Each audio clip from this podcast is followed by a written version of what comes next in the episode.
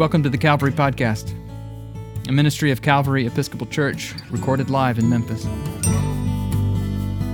The Calvary Podcast is weekly sermons, but also conversations, reflections, and provocations about the mystery of God and what it means to be human in the world in need of repair.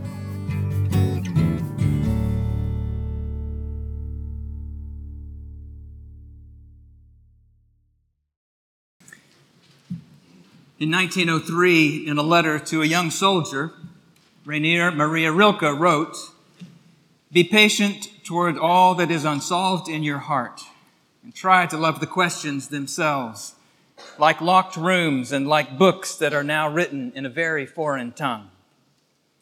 Do not now seek the answers which cannot be given you because you would not be able to live them.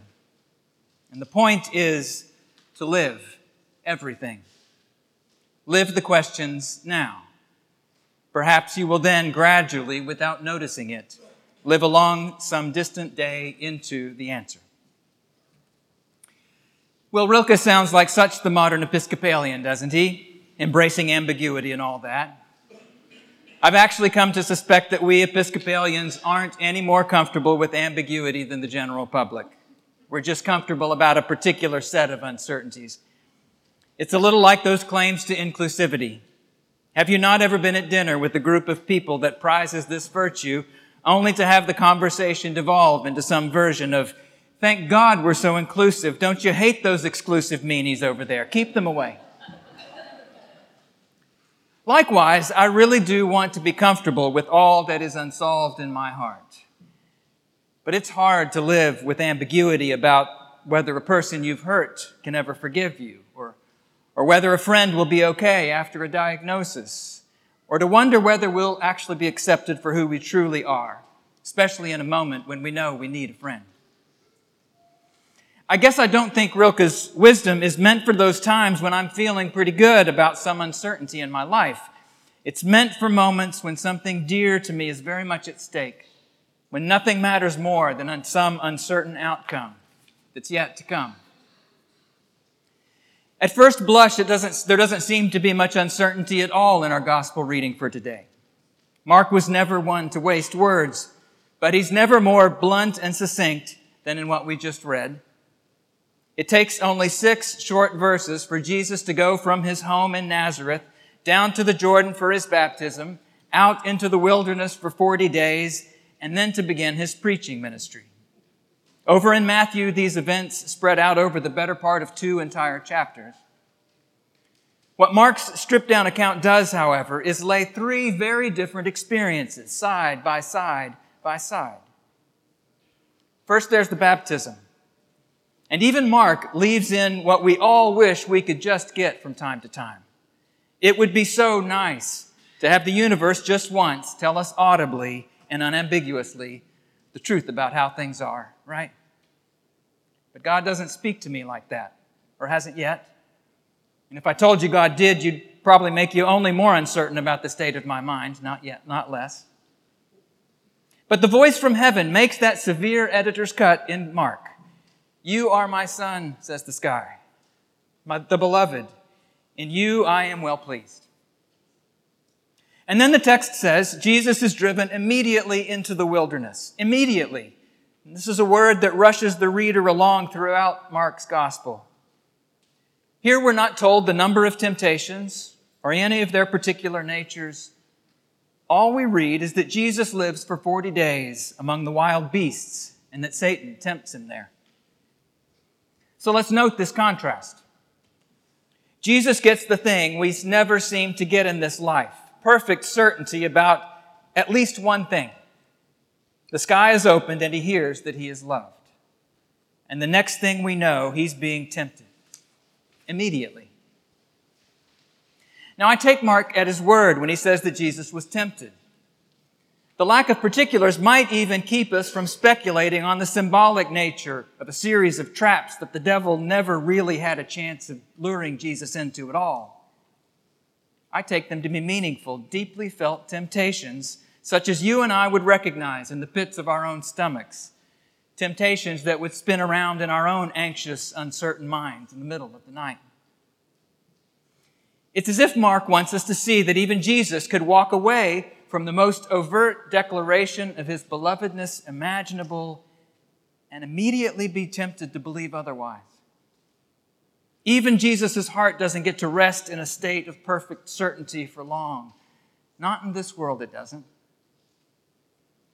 After that, John, Jesus' wild beast of a cousin, who's just baptized him a few verses ago, gets arrested, and we know that he is not long for this world. So everything seems to have gone very, very quickly to hell. Because that devil, not the spirit from heaven, seems to be calling all the shots, right? But here's the stunner it's into this tempting, unjust, soon to be murderous world that Jesus walks, announcing that he's got good news for it. The reign of God has come near. Repent, he says. Turn around. Enter in. At least for me, and at least for today, having Mark bind these three scenes in Jesus' life so tightly together suggests that confidence in our belovedness by God and all the ways we're tempted away from this fundamental truth will always be a part of who we are. Like Jesus, you will walk into some days certain on some level that you're as worthy of love and dignity as any other human being. And then, a moment later, become deeply unsure of this truth and maybe start to look elsewhere for your identity. Maybe Jesus didn't walk entirely free of the temptations any more than he walked entirely free of the declaration that he's loved. But it was in this tension that the good news he was sent to proclaim first came forth. Does this change the way you think about Jesus, about his courage, his humanity, his mission, his message? If you imagine that there were things that remained unsolved in his heart, that even he had to learn to be patient with, questions even he had to live with, maybe to the end. I'm sure there have been moments in all of our lives we could point to that shaped the way we see ourselves in the world in fundamental ways. Here's one of mine that I've told in other contexts, but never from this pulpit, and never as I reflected on this particular gospel text. In the summer of 1990, I'd just graduated from college, and I guess my parents thought we should take one family vacation before I headed out into the wilderness of the world, almost certainly to be tempted there by the devil. So we took a trip to Chicago to watch the White Sox play because Comiskey Park was slated for demolition the very next year. Mom's multiple sclerosis had progressed such that she needed a wheelchair to move about. And old baseball parks were hardly the most accommodating places for somebody like her. Before we even found our seats, Mom had to do what every living, breathing human being does every single day of their life. She just had to use the restroom. But unsurprisingly, there were no gender neutral bathrooms to be found. And as I remember it, Dad didn't deliberate for long before he yelled into the women's room that somebody in a wheelchair was coming in and rolled her through the door. As my brother and I waited outside, we saw the shocked and indignant faces of the women as they exited, some of them expressing their horror that they'd just seen a man in the women's room. And in that moment, at least two truths were alive in me at once. Part of me was more certain than ever that mom was, was beloved and that she had as much right as any other human being to a safe and dignified place to tend to her body's most basic needs. And another part of me was embarrassed I was embarrassed that I was embarrassed. Part of me just wanted to go along my oblivious, able bodied way through this world that had been built with folks just like me and mine.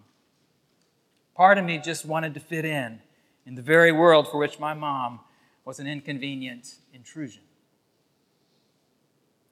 I told that story at Dad's funeral because it remains one of the most loving and heroic acts I've ever seen. But all that really happened that a very small and very local embarrassment was avoided.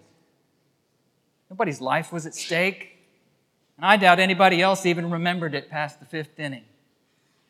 As for me, I'm not sure I had any choice but to be patient with all that was unsolved in my heart in that moment. much of which remains unsolved even now. All I could do was live with mom in her ambiguous place in the world with the terrible question of whether I would have had the courage to help her claim that place if it had been up to me to do so. I know you've lived such moments as well. Moments that bear both the truth of human belovedness and the wish or the temptation to be ignorant of the ways we can deny that belovedness in other people. I do believe it was into that, into, into and because of these unsolved places in our hearts, that God became incarnate in Jesus in this world.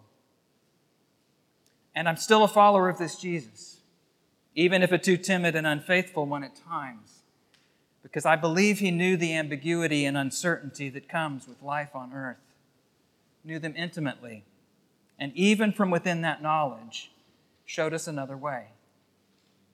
Even said there's good news to be told, good news to be heard, good news that the kingdom of God has come near to even us. And He promised us that kingdom is a realm in which you and I can begin to live right now, if only we'll turn from the temptation to accept lesser versions of the way things are and trust Him when He says that every last one of us is beloved.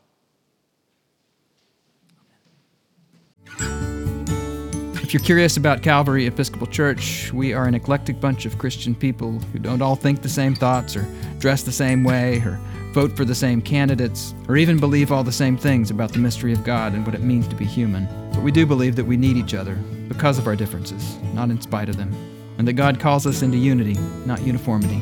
Subscribe to the Calvary Podcast at calvarymemphis.org slash podcast or wherever you get your podcasts.